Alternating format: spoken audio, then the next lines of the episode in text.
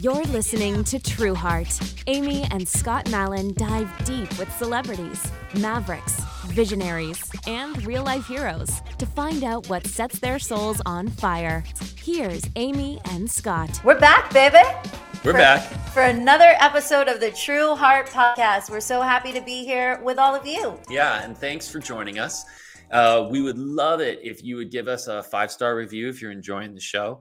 You can find us wherever podcasts are found uh, and subscribe. You can also join us on YouTube if you want to watch the show and subscribe there. Yes. And if you're already here watching right now on YouTube, then you are in for a real treat because not only do you get to hear, but you also get to see today's amazing guest. Dun, dun, dun, dun, Blake Lewis. It's funny that you tried to just almost kind of beatbox there for a second because Blake is such a great beatboxer. I literally have no beatboxing ability. Yeah, I have zero. So you're gonna see one of the best beatboxers in the world. That's right. Um, and you know, Blake sang his way and beatboxed his way into the hearts of fans all over the world um, on his time with American Idol. And um, he's gone on to have a very successful and also interesting winding road of a musical career and he, lots of highs and lows yeah you know? and, and he opens up he's super authentic about the journey and the lessons that he's learned along the way so it's very powerful. let's check it and out. and he's a straight shooter. I mean he doesn't he just tells it exactly like it was which is which is very cool. We're so excited to welcome our good friend blake lewis to the show the musical story of Blake Lewis begins in the rich Seattle music scene in which B Shorty, a moniker earned in his teens, soaked up a musical education in Seattle's a cappella, hip hop, and rave scenes. He mastered the art of songwriting, beatboxing, and began learning music production in both an a cappella group, Kickshaw, and rap group, Unexpected Arrival. With his rap group, Blake received his first taste of recognition when their hit Take Control dominated Seattle radio. It was his magnetic rise to stardom on season six of American Idol that captured international attention. He was a natural standout, introducing America to the art of beatboxing. His debut album, Audio Daydream, landed him in the top 10 of Billboard's Top 100. His follow up record, the chart topping Heartbreak on Vinyl, secured Blake two number one Billboard dance singles and solidified his status as a producer. Blake has hit the ground running as a songwriter, performer, beatboxer, and producer. Having produced four of his own albums to critical acclaim, Blake has had the pleasure of collaborating with YouTube sensation Postmodern Jukebox, creating multiple videos with millions of views.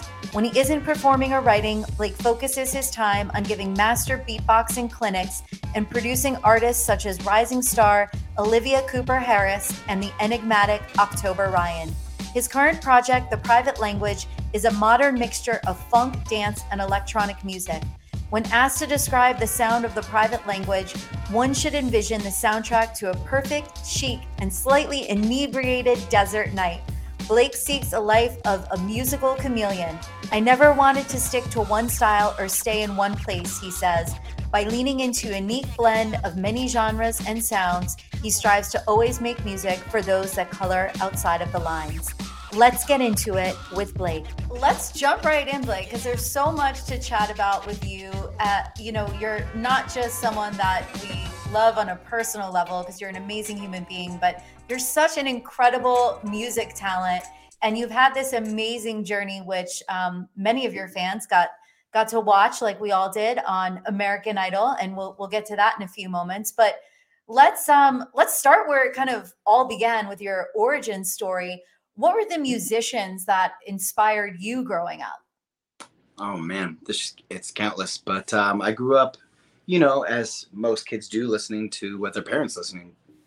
Uh, you know what's on what's on the radio at that time, and what you know your family members are maybe you know throwing some vinyl down and listening to. But um, I would say early influences was definitely my mom, who was like more of a bluegrass singer and uh, you know, so I grew up with that kind of rooted Appalachian harmonies and um, stuff like um, Linda Ronstadt, the Judds, um, Chet Atkins, that kind of stuff from my mom's side, but also the rock. And then um, also my dad was like super into like Dire Straits, The Police, um, that side of rock in the 80s. Um, and when I started hearing stuff on the radio, I was like in love with more of the synth wave, the more pop like Duran Duran, U2, um, anything anthemic, I, I really gravitated towards. And then, of course, like Michael Jackson and Prince.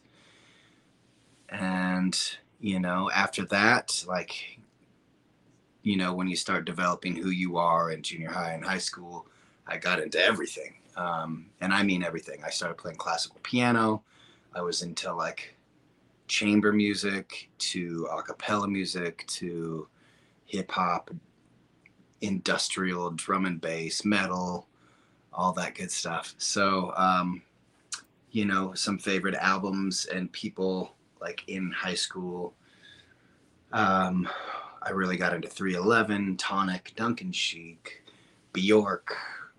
Um, you know, a lot of female songwriters at the at the time, um, but like Janet Jackson and Madonna and just everything, anything that I loved pop music, but I also loved like the really dark, you know, technical, electronica, trip hop. I loved trip hop. Um, anything that was moody and sexy, anything with a groove. I got into world beat. So it's a long winded answer, but, um, you know, when people say they're like, oh, I'm into everything, I'm like, I literally have like the weirdest vinyl collection. So yeah. that's that's super awesome and you can actually it makes sense now that you share that like see all of those influences in your music because you know in each album that you've put out there's been different vibes to it and you've done more of the pop route you've done soulful records you've done more of the dance electronica so i could see those influences in your music um, if you could mm-hmm. collab mm-hmm. with any artist that's out today who would you want to work with i've been really fortunate to collaborate with a lot of amazing artists already but um, I would have to say, like, just going back to that, what I said before, like the old school, like Duran Duran, Sting. Um, I would, like, high school, I loved, like, when Jill Scott came out, I always wanted to, like, do, like, a beatbox loop performance for her. That's, like, the nice thing of what I can do. I can always lend either a vocal or drums to someone with my mouth. So, um, I, I am blessed to be part of such amazing hip hop growing up. Um, I got to do so many shows with legends. So, um, you know, uh, to to beatbox for Black Thought of the Roots or Mos Def, you know, um, that'd be that'd be killer. That's that's up there in the top five for sure. Um, and then like current artists, you know, like I love Bruno Mars and um, there's just so much amazing music out there right now. Um, so yeah. Well, what's so special about what you do is not only do you have this amazing voice, which really transcends, you know, to any genre. We've heard you, you know, at, at our events do like the the current hits with the retro like mm-hmm. 1920s, 1930s vibe, like you toured with Postmodern Jukebox to you know singing more of the the current like r&b soul and then you know dance um, style records um, but then you also have this other side of you which is a totally unique and special gift as a beatboxer. So how did you like discover that you could do that? And then how does one train to make all of these crazy amazing sounds with your voice? And and almost like and i'm blanking on his name right now but the incredibly talented actor from um, the police academy movies um, we've heard you do that and it's incredible. Michael winslow from michael winslow that's it. He was just Shout on america's to- got talent. Um, i was really uh, annoying child. I was i mean i have to be adhd i've never been diagnosed but my, i was crazy. I was like i was always making noise. I was an only child, and I grew up in a neighborhood with no kids until we moved when I was 10. So I was always, you know, just coming up with song, little ditties, and um, impersonating people. I, I was I'm in love with comedy. I've, I've always been just as much as music. Um, I would go to comedy shows by myself as soon as I became of age, and always wanted to be on SNL. That was like you know like a secret dream of mine just even just to do one sketch like on that on a good sketch show Spe- specifically living color when it was out. Um, but um, michael winslow good call on that. Um, he definitely as a kid i was like whoa that's dope. But mainly robin williams. Um, he was probably my excuse me my biggest influence um, when i saw mork and mindy when i was like four or five. And because I just, you know, I think every kid was, you know, and um, later in life I got to meet him and talk to him a couple times on the phone, and you know, um, there's nothing like that moment. You know, it's just like off flashes, flashes back to childhood and nostalgia, and you know, um, but really it was cartoons. I mean, I I loved Warner Brothers over Disney, Hanna Barbera, um, Tex Avery, Chuck Jones, um, you know, Mel Blanks, and um, just an affinity for animation and, and comedy, and um, that really kind of inspired the beatbox subconsciously. I it's like the most roundabout way of telling how I became a beatboxer, but it was more the influence of comedy and rhythm than just like specific musicians or hip hop. Um, because I got into beatboxing before I was into hip hop. Um, I was a skater and I would always film my friends and I'd always be going like like the most simple generic beat.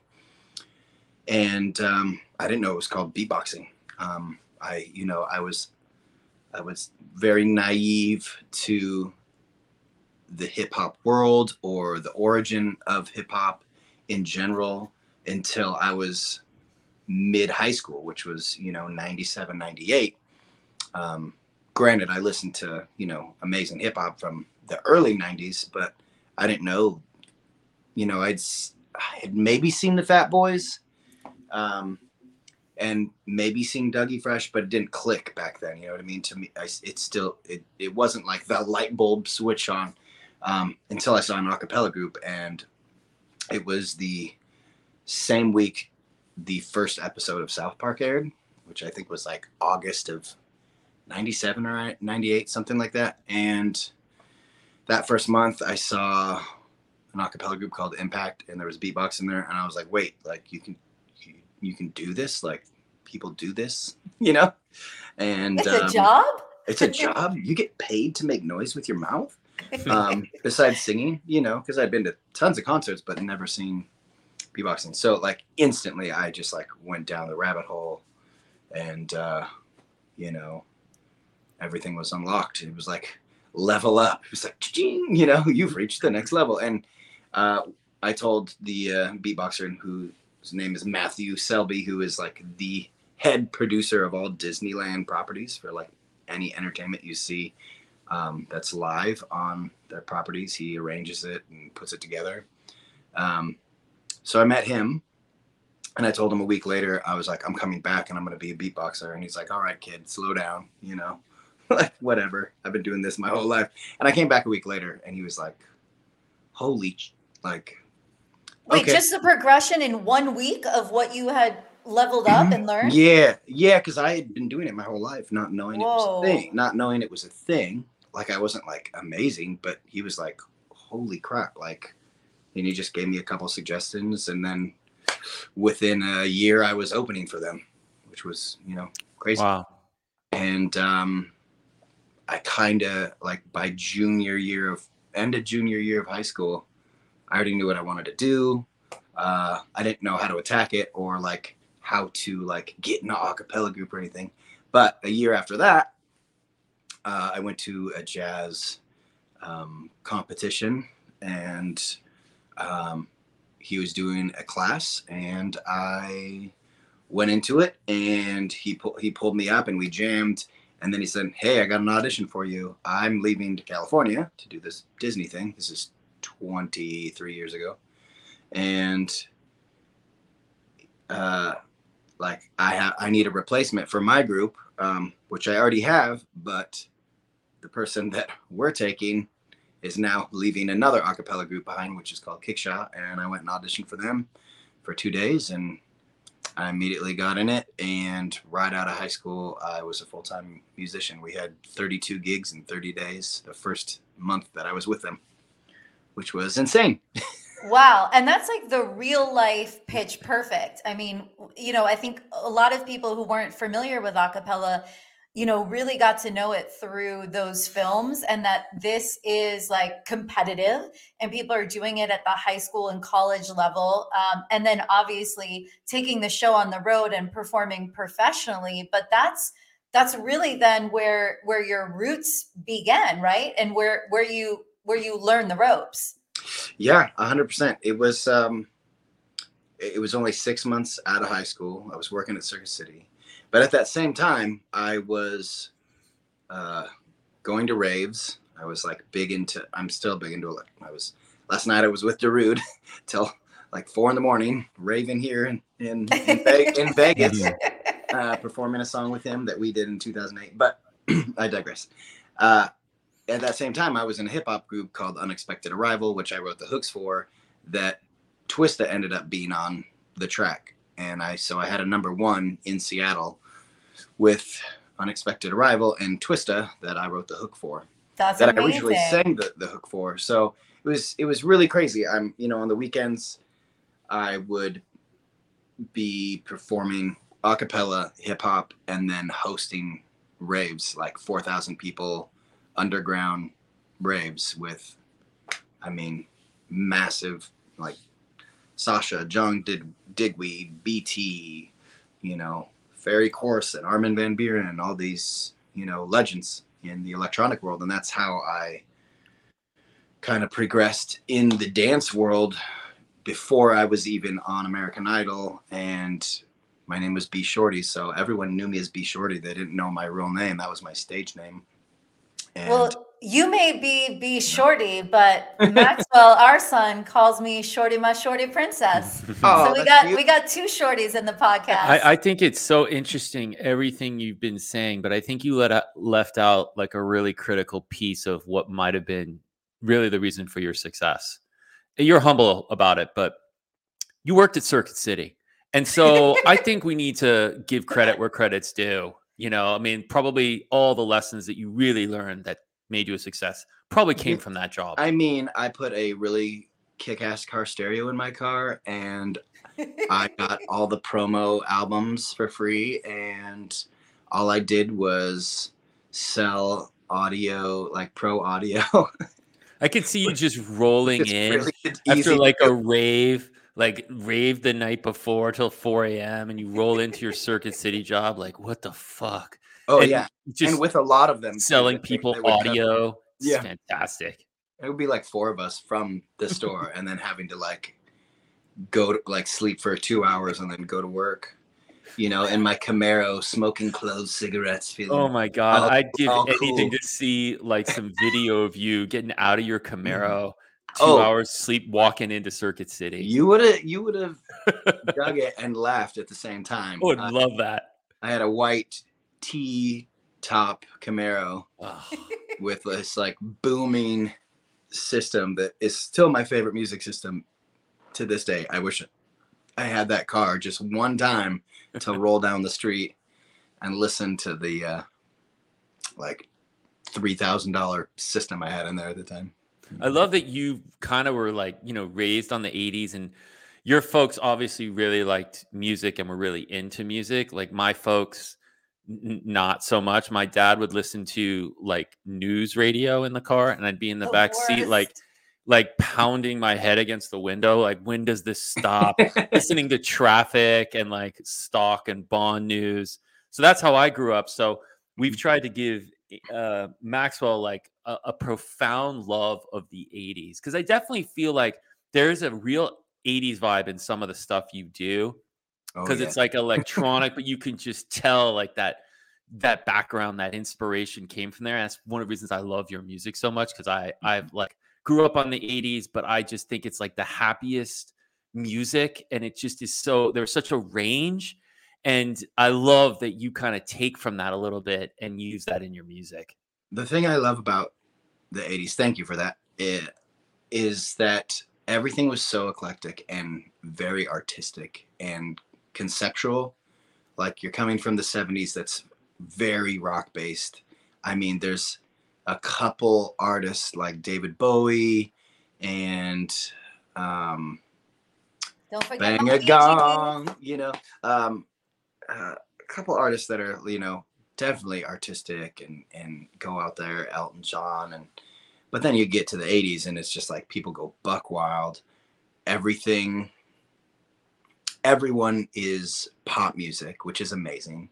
Like from this, the Pet Shop Boys to, you know, um, Cyndi Lauper and Madonna and you know not like even these one hit wonders are still destroying concerts you know and making dough and things were super melodic there was no there was no box really you know what i mean and now everything's in a box and it's it's really sad i i, I don't like pop music really today unfortunately um but yeah i think that was the last era um where i feel like record execs let the artists like be themselves you know Do you think that today?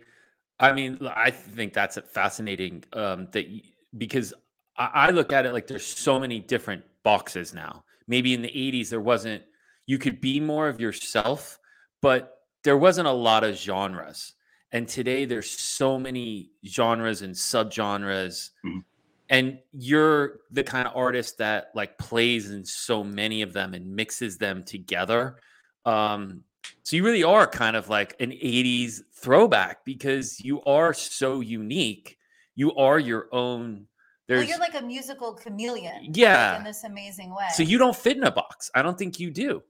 Uh, it's uh it's it's an interesting uh i would say it's interesting for me to try and make something that's like set in a box and i've tried to do that and now i'm like oh i'll just make things a side project because i have I have definitely these sides to me and usually they're all on one album um and just the way music is consumed and made it just people want singles now and i'm an album person.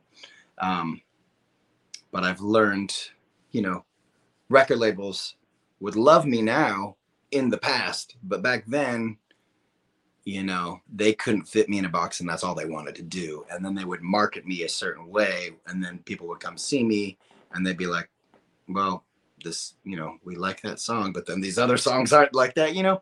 So it's always you know uh they're always just looking for the demographic and you know how how can we mark to market to that demographic? So um it's been a blessing and a curse. And um you know i i feel like sometimes like a, I, I was ahead of the curve or, or far behind it you know never meeting up. And now because of streaming it's like it doesn't matter you know like do whatever you want and, and which is great um but now no one's making money. So there's that.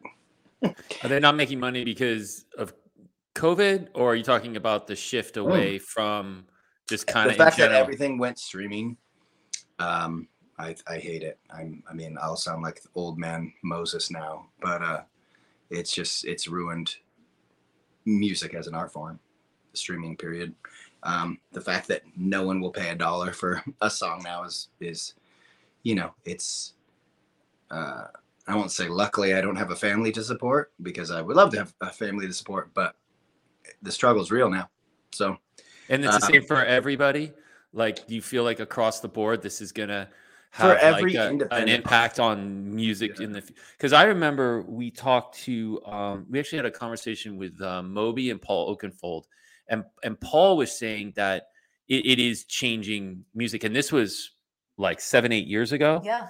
Um, and he was like, "You're going to see a real change in the quality of music that comes out because young, independent artists who are doing really cool things can't break through anymore because of streaming. So I'm just curious where where you think we stand. I mean, have we has it arrived and it's just like you can't make a living? Oh. What do you think? I mean, it's it's been here for the last you know five years, I would say, and it just gets worse when you know the head of Spotify can pay himself out six billion dollars or whatever, and you know, yeah. and and is still going to Congress saying he wants lower to pay songwriters a lower percentage or people who actually own the master. And so if I'm an artist, back in the day, let's say 10 years ago, a record label would be like would sign you. Maybe they give you 50 grand to 150 grand. Obviously, this is like if you're a new artist. they own your master in perpetuity, which means forever. So you're never gonna get own the rights to the artwork, anything printed, any of that, you know, merchandise that has that imagery on it.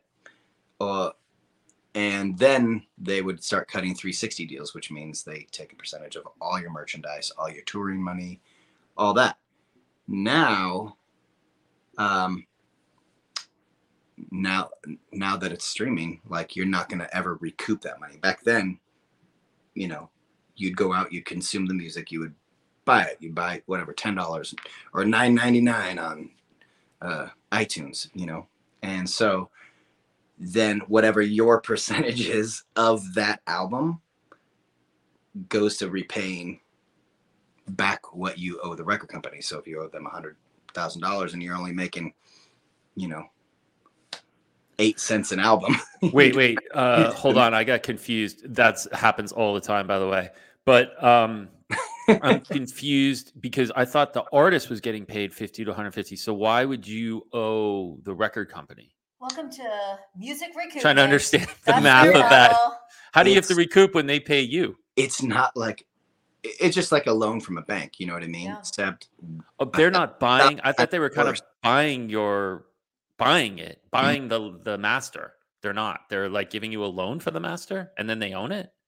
they own it regardless but for you to make money again like say like say you're a platinum artist and you sell a million copies hopefully obviously the, the record label didn't give you a million dollars and you're going to recoup you know whatever maybe it, it cost a hundred thousand dollars to make the album plus they gave you a hundred grand uh, and then they put in you know whatever your contract like in my first record deal, like you had to pay for half of your own music video. And so my first album was ridiculous. It was Clive Davis, RCA.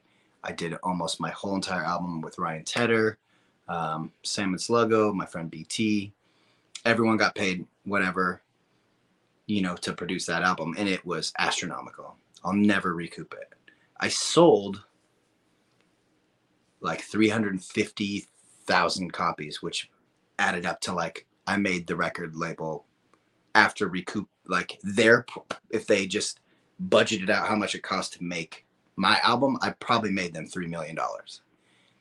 I still haven't recouped that album because I only had like nine cents per copy, and that goes to what they gave me.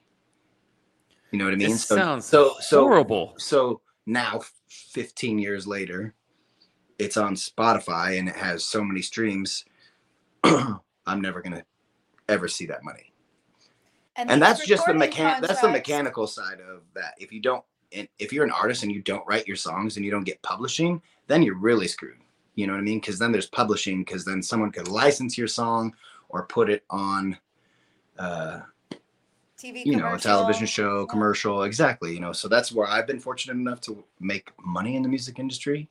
But now everyone is going for that because that's really the only way to make money as just like if you were a studio artist. Like you can make money by playing shows, but we haven't really been playing shows for the last two years too. Yeah. Most people don't realize that these recording contracts are really like indentured servitude relationships. And I know from, you know, the majority of my clients when I started out in the business over two decades ago were record labels. And so I saw firsthand working with, you know, Grammy award winning artists to, you know, independent artists that um, it was a, a massive like climb up this this mountain, even for the most successful artists, before they ever saw a penny from their work.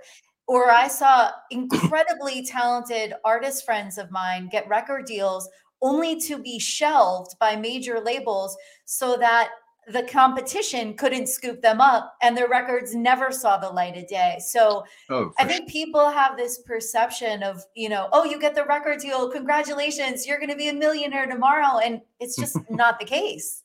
It's not the case, especially now. I mean, I just got, I just signed another record deal in the beginning of last year. Um, and it's more of a partnership and it's 50 50. And, you know, they're just like, do whatever you want. We support you. And, and that's great and I don't have to recoup a, a lump sum of money. And I have own 50% of the master, which means, you know, no matter what, I'm getting 50%. If they if they license it, I have licensing deals too. Um, you know, um, so uh, it's different. It's completely different now, and the record industry, all these labels, they made the mistake of saying yes to all these streaming companies um, because they're going to get money no matter what, but the artist is not, you know. So they're basically double dipping, which they've been doing for years. The the record industry has been shady since the inception, and it's never changed. It, it sounds like uh, you guys know way more about this than me, but this just sounds like like the mob. Like it sounds like a stacked deck oh. where they're just we have all the power and we're going to give you money, but it's basically almost like a bridge loan. And you're going to pay us back for that. And we're taking ownership of your master. It's legit hard money lending. That is like, it's crazy not, it's like no business. way around it. There's no, such a bad there's deal. No indus- there's no industry like it. That no. is. It's not like when you terrible. make a movie. Like I get streaming services for nine dollars a month for Netflix and Paramount Plus and and whatever plus and whatever you know plus. It's just now everything's a, a plus baby. Yeah uh, south park did a great episode on it. It was hilarious. Um but um, well it's it's happening in the music in the movie industry now too with warner brothers and hbo max where there's mm-hmm. like uh the matrix the village roadshow production company is suing i think warner brothers because they're saying the matrix when it came out it only grossed like I don't know, it was under like 40 million and so they're saying it's all because it was on streaming. Why would anyone go to the theater when I can watch it at home? And so I feel like the movie industry is kind of go, yeah, kind of going through the same thing. It's it's not. I I, no? I completely disagree. The okay, movies are good. made by picture houses. I don't know what I'm saying. I mean, unless unless it's an independent film, but a movie takes hundreds of people to make, and they're all getting paid. They're all part of a union that's true. They all have benefits. They have health. They have pensions. They have that. I don't have that. This Saves Lives is a ridiculously delicious food brand that gives back. Every single purchase sends life saving food to a child in need. Co founders Kristen Bell, Ryan Devlin, Todd Grinnell, and Ravi Patel launched This Saves Lives with a simple motto Buy a bar, feed a child, we eat together. Now, with more than just bars, their products contain premium ingredients and are non GMO, gluten free, and kosher dairy. Their unique line of kids' products all contain one full serving of fruits and vegetables and are safe for school. To buy their ridiculously delicious snacks, head on over to thisSavesLives.com. Are you still wiping your butt with all that toilet paper you hoarded last year? How's that going for you? Let me introduce you to a new way to clean after you handle your business. Meet Hello Tushy. Tushy is the modern bidet that easily clips to any toilet and installs in just 10 minutes. Starting at just $99, Tushy sprays a precise stream of clean water and washes away all of that literal crap that toilet paper leaves behind. Upgrade your bathroom experience by going to Hello Tushy, dot com. That's HelloTushy.com. Tushy saves the environment and reduces your carbon butt print. Tushy saves you money on toilet paper, and Tushy saves your butt. Go to Hello Tushy, that's T U S H Y dot com. Stop wiping, start washing with Tushy. For over a decade, lifestyle brand Half United has been using fashion to feed people all over the world. To break the cycle of generational poverty, the community provides gainful employment to local artisans in vulnerable communities who create their handmade and sustainable products. For every Half United product purchased, seven meals are given to a child in need. Half United has donated over 1 million meals to date. Shop their beautiful jewelry, teas, handbags, and home accessories at halfunited.com and help fight global hunger. Say ciao to tradition and hello to your new favorite plant based Italian bistro in Los Angeles, Brothers Meatballs. Brothers Meatballs was founded by brothers and food industry veterans Mauro and Sergio Corbia, who hail from the Isle of Sardinia, Italy. When they joined forces with second generation Italian chef Mark Middleman, their self proclaimed brother from another mother, the concept for Brothers Meatballs was born. Mauro was the founder and creator of Mauro's Cafe inside Fred Segal, a long standing LA hotspot. Dissatisfied with the amount of plant based dining options, reminiscent of the home cooked meals their mother once made, the brothers were determined to create a menu so delicious it would appeal to herbivores and omnivores alike. Inspired by the food Mama so lovingly prepared for Sunday suppers, these meatballs are a modern take on a family classic. All menu items are 100% plant based and made with Mama's secret ingredient, love. Angelinos can order lunch and dinner Wednesday through Sunday at brothersmeatballs.com. What I learned, which I learned way too late, was uh, don't be afraid to ask for help. And, you know, swallow your pride because after when I was in the machine, like the fame machine, after Idol and with my record label and management and like agents that were like double dipping and not doing what they told me and were taking forever to get back on answers. I didn't know I could I could invest more in myself because I had all these yes people in my ear like, "Well, wait on that." Blah, blah blah blah blah. My album came out. I didn't even tour it for like a year later. It was like album should have came out and, and like a month later I should have been touring it. You know, and then I got dropped and then all these things and it's like, "Oh, you can you can do these things yourself. And that's who i was before but i i i, I got you know a little mental after that. I hated hated fame. I hated la i like became a recluse you know got depressed and like bitter from the whole experience this this experience that changed my life overnight that i thought was a facade you know and that's a totally different thing. That almost doesn't have to do with the music industry. That has to do with you know entertainment culture that you know will do a number on you if if you know when you're not looking. And you know i was looking at dead in the eye and everyone was just looking back like everything's cool. Everything's cool. And it was not cool. So well how did you blake go from you know being runner up on season six of american idol and the world fell in love with you and your amazing talents as a singer and a beatboxer. And then you get hit with the realities of fame and you're struggling with depression. Mm-hmm. what was that time in your life like? And how did you make it through to the other side to be in this great place now creatively and and personally fulfilled in your life? It took time. Um i would say um and because of my stubbornness. I um American Idol, the journey through that was amazing until the finale. And then from the finale on, it was not cool with them. Just like say, putting that in a box like American Idol's here. And then I got signed to a record label.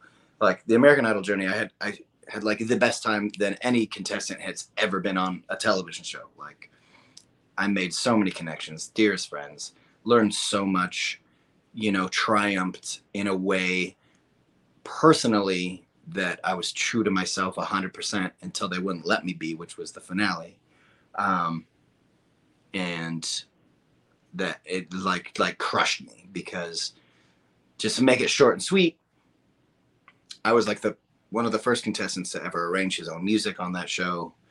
Um, and then that's what I was doing. The producers were like, they stopped telling me no, I couldn't do it, and they just let me be me after the first just the first couple weeks I was on the show.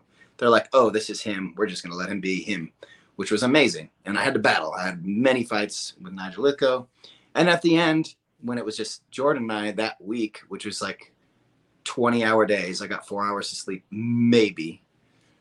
They wouldn't let me do that. And the song, you know, that I had to sing was written for her. So they basically said I had second place before America knew. And I was like distraught. I didn't, I couldn't, I couldn't talk to my parents. I didn't know I could like talk to a psychiatrist. A ther- I didn't, you know, I was so out of sorts. And then it ended. And then on the stage, like walking off stage, Clive Davis comes up and is like, I'll be seeing you soon. We're signing you. And it's just like, this is weird. Like I dreamt of this moment and, but not in this way. Like you're viewed as a television character and not even like the talent that you did on there, you know? Um, and this is when social media wasn't a thing. And they, I mean, I had a MySpace and a Facebook and a YouTube, but American Idol controlled it and they didn't give it back to me until like a month later. So then now you've just missed this opportunity to talk to fans the entire time. Now which everything is social media like on these television shows social media social media social media like plug their socials. So they have all these fans now. Like if you're on american idol now or the voice like maybe you have like a million people. Back then if social media like american idol 30 million people watched it a night. You know it'd be that's crazy like so right out the gate out on from that finale week like the depression set in. Like I wasn't allowed to be me, and that had never happened in my career. Like I've been a at that point in time, I was a professional singer performer for seven years already. I'd already played a thousand shows before I hit American Idol stage. So I was getting depressed w- without knowing it. And then I started making my album I meet Clive Davis. And my management tells me to shut up and and like bite my tongue the entire time. He had a piece of chicken like right here for like 30 minutes. and you wanted to tell and, him. I, and my manager wouldn't even wouldn't even tell him. And I wanted to. they told me to. Um, and everyone walked around eggshells with him. So they, my first single, which I, I I'm proud of because I wrote the bridge because Ryan Tedder's a nice producer and he saw the talent within me. So we wrote nine songs together. He wrote one that I that is on my album that I didn't write. But Break Anotha was my first single, and it shouldn't have been a single at all. Like honestly, Clive Davis was notorious for testing it, testing any artist that he had. He would throw throw he would grab three of your songs from your album and he'd send it to 40 radio stations. Bam, bam, bam. Which one will you play in your market? Which one's the one? And then they that's how record labels used to decide Maybe they still do. I don't know. But he didn't do that. He just threw that song out there, which one of my songs had Lupe Fiasco on it when called I Want You to Know My Name. And I'm beatboxing on it with just with Lupe, who's one was my favorite MCs at the time. And He's he, amazing. He was number three on Billboard at the time, ready to do the music video. And Clive Davis just threw a song out. Clive Davis gets fired. Another guy comes in and drops me immediately after I just made them like $3 million. So that was my music career coming out of American Idol. Um, I was with Jeff Frasco at CAA. He didn't do anything for my career at all, not one damn thing. Um, sent me to some low, lowly agent. Um, and then they finally booked my tour a year later after I dropped. This is January 2008, I buy my house overzealous because I had all these yes people in my uh, ear. Um, shouldn't have bought a house at all because two months later, the market economy c- collapsed. Got a business manager. They're like, you need to sell your house immediately. So that didn't happen. I had to short sell. So all the money I made from my record label was gone. I just became super depressed. I started drinking like two bottles of wine a night, smoking copious amounts of weed uh, having panic attacks and gaining like 30 pounds and it was just like like a two two and a half year depression. And i came to california and stayed at my friend dj dan's house for like almost a year. And um, we go b- way back in the seattle scene. Um, he's a house funky house legend um, DJ and producer, and he was kind enough to let me stay in his his uh, guest room in Eagle Rock for you know 10 months to like get gain focus and you know because he's a very calm yeah you know individual and a lot of solace. He doesn't have a lot of people over. And i just like focused on making another album because that's all i knew what to do. So that birthed you know heartbreak on vinyl which is my album about love and loss. And um, that's I think how any musician or vocalist kind or songwriter in general kind of copes with things you know? Um, music is catharsis and but i should have gone to therapy at that moment in time. And i didn't go to therapy for like 10 years like a decade. It was really dumb i uh i you know i kept having panic attacks on the side of the road um, I'd be like pulling over and crying for like a half hour on like the 101. Just, you know, like why, why didn't, I didn't know I, I'd never been depressed in my life. I didn't know that, you know, I was like that depressed, like, uh, anything would set me off. And, um, it, the closing point was, uh, kind of just I had like a bunch of bingy nights that were just really bad, just stupid shit. I'm like, I'm too old for this. Like, wh- what am I doing? Like, why did you put yourself in that situation? And so I kind of just cleaned up my act. Uh, and soon I finally, after I short sold my house, it took so long. It took like two years to short sell it. Um, and then I packed up my bags and I moved to LA. And that kind of was like the game changer. Um, I started working out every day. I started eating healthy. I started you know, meditating a little, doing some yoga, swimming a lot. I like to swim. Um, and that was the start of my 10 year at uh, California University. it's it's so amazing, Blake, how far you've come and all the twists and turns, you know, in your in your journey. Um, and my heart goes out to you for having the experience of you know these folks in the music industry not letting you be your authentic self. They're shooting themselves in the foot because if they'd let him continue to be him would have been even more successful. Well yes they would have made more money together with blake but for blake's you know mental health and and well-being we have to as humans just be who we are. And if someone is trying to control us and put us in in a box um, that's just stifling. Mm-hmm. and and i've been where you were blake having those panic attacks literally on the side of the road crying as well. So i i completely empathize um, and i'm so glad that you're in this amazing place now. And i'm a big believer that you know it's not what happens to us but how we respond to it that defines our character. And so you've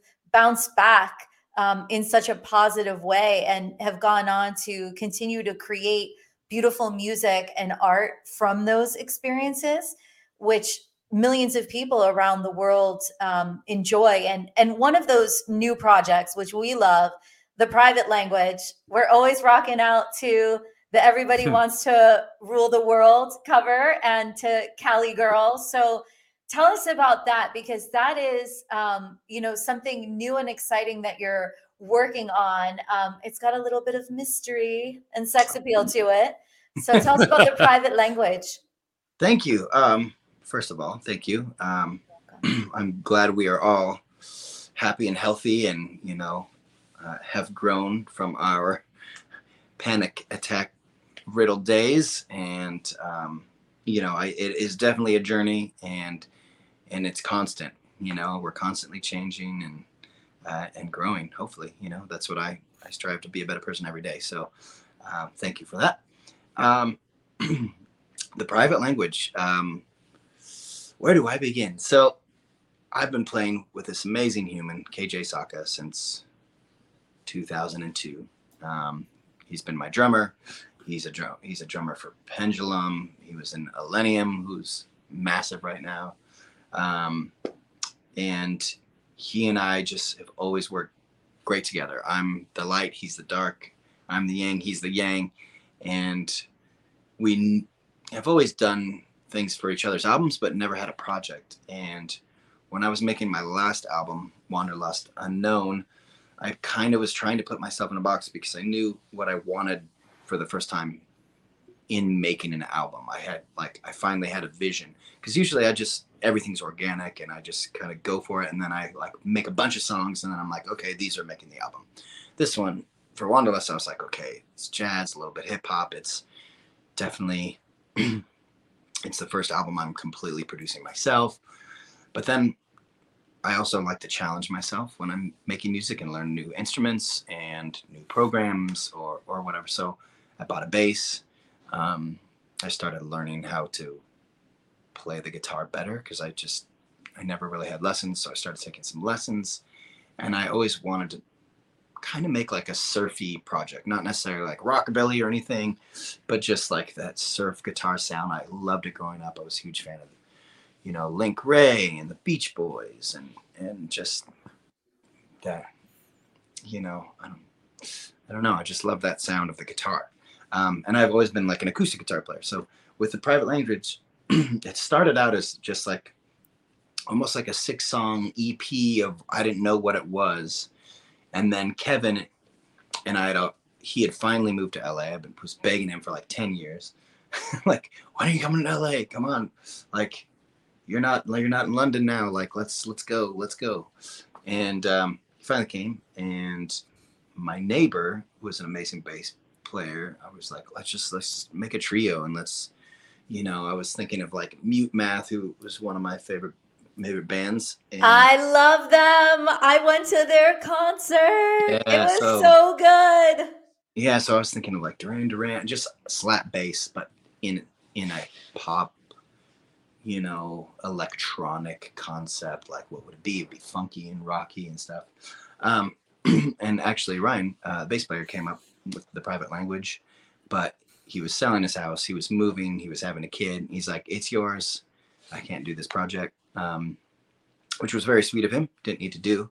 Um, and so Kevin and I started working, and it stemmed from a beat we made, and then these six songs, six arrangements. They were, I mean, they weren't even songs yet. You know, um, I had melodies, um, and it just kind of got birthed. And I and I, I wanted to do something like a concept of um, Empire of the Sun or, you know, movies like The Fall or like The Cell with J Lo, like just something really highly conceptual, um, which is hard to do when you don't have money to do it. finding out, I'm finding out with this project because um, everything costs, and uh, especially in the high fashion world. Um, but um, it, uh, the blend of sound that Kevin and I bring to each other is is unique and just trying to make music that's not like in a box. And and it's tough it's really tough for me as a songwriter because I'm such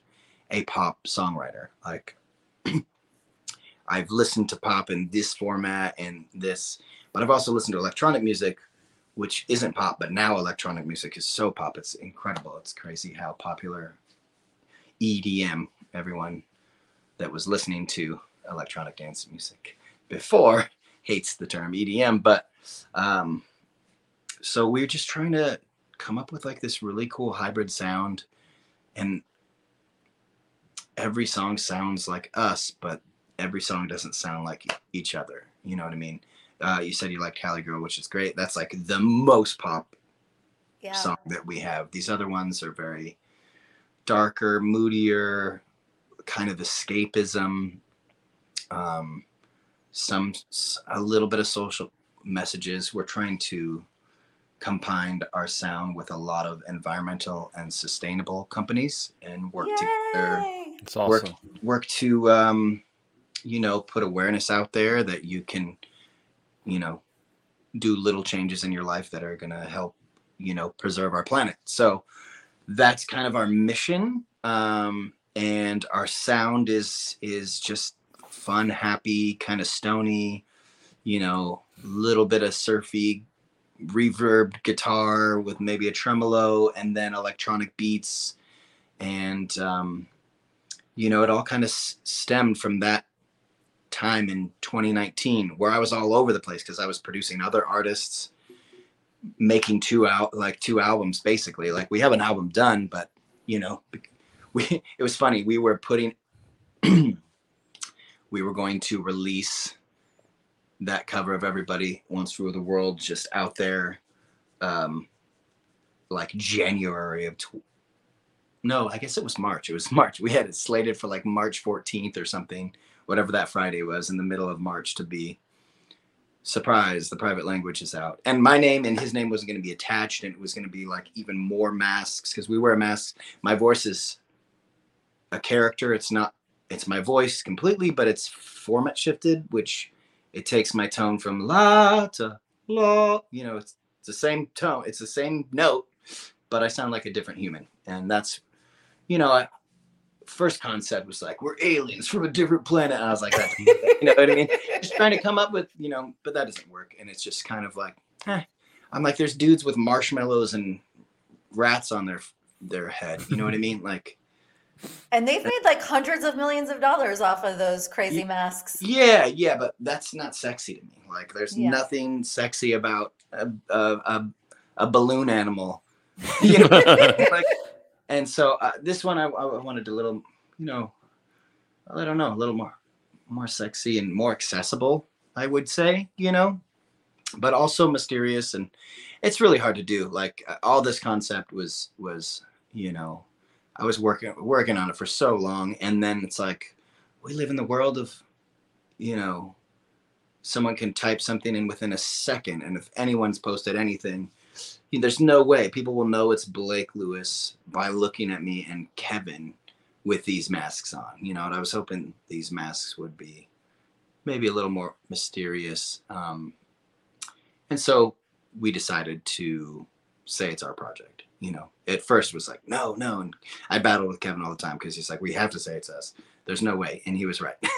Because I, I just I miss that mystery of the 80s. Like I miss the mystery of paper magazines um, and going to record stores and you know I've been saying it for for years and years and years, you know, and this is like who I am. So I'm just kind of owning who I am and um, you know realizing that there's not a lot of mystery left in this world, which is really sad, honestly, when it comes to art. Um, and, you know, as far as music, you know, some people can do it well, I'm sure. But, uh, you know, we definitely struggled because also a pandemic happened in the middle of us trying to uh, release something new. There's always something very nervous and, and kind of scary when you're releasing new music out into the world in general.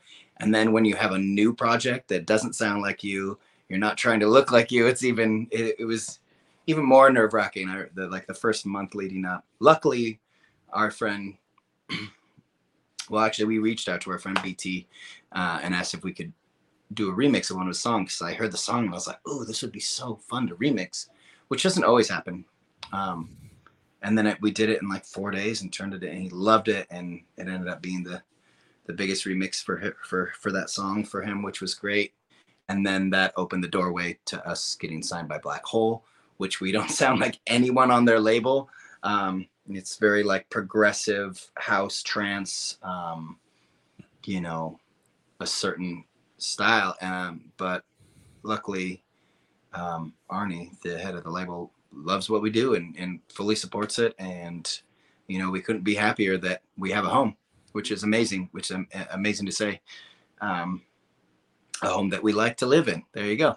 So Well, that's super awesome. And we hope everyone checks out your new music with the private language. It's super Yeah. sexy, super vibey. I'm always rocking it in the car. We play it at home. We love it. And It's awesome. We're going to wrap up, Blake, with our final question that we ask all of our guests on the True Heart podcast. Drum and that roll. is no, give us a drum roll. Oh my God. I was that gonna go. I was gonna totally top that and go wiki wiki wiki, but probably. So glad you did it. yeah, I know. Thank God I didn't do anything. oh wait, I did. Oh, what do you want your legacy to be, Blake? Oh man, to be? Um gosh, that's tough. I mean, I would say my kid that I don't have. So, um you know, um just that my music made an impact. A positive impact. Um yeah, that's it.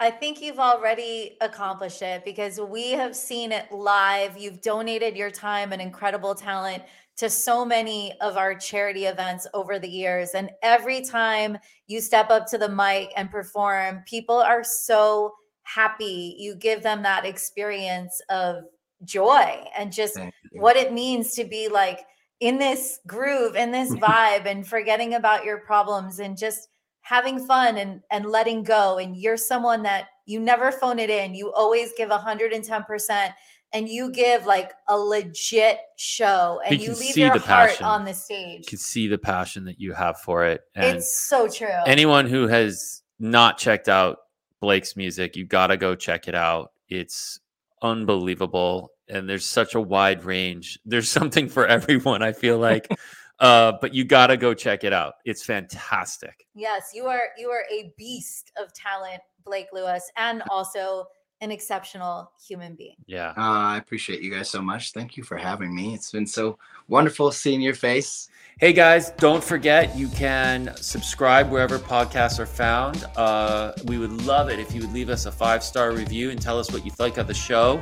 Uh, you can also find us on YouTube. Um, you can watch and you can subscribe there as well. So thanks for checking us out.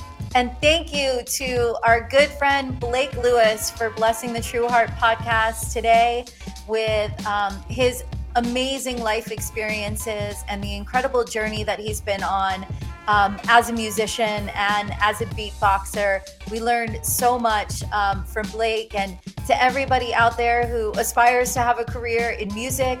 Um, we hope that you picked up some invaluable insights um, from Blake and and you go forward and pursue pursue those dreams. He's a he's a raw musical powerhouse. Yes. So anyone out there, if you haven't already checked out his music, you gotta go check it out. It's unbelievable. Like you just sit back and you go, how is that a person making those sounds? How is he doing this? And then his genres are like kind of bleed into each other. It's just so cool. So go check it out right away. Yeah, and make sure to check out the private language Blake's new music project on all social media channels and on the streaming platforms, even though he's not the biggest fan. But do stream and get him those downloads. Um, you'll you'll love it. It's great stuff. And uh, keep it locked here because next week we have another amazing episode of the True Heart Podcast. We'll be talking to Lyn and David Talbert, the producers of the Netflix hit film Jingle Jangle. So you don't want to miss out. It's going to be a great episode. Wiki wiki. It's a shout out to Blake right there.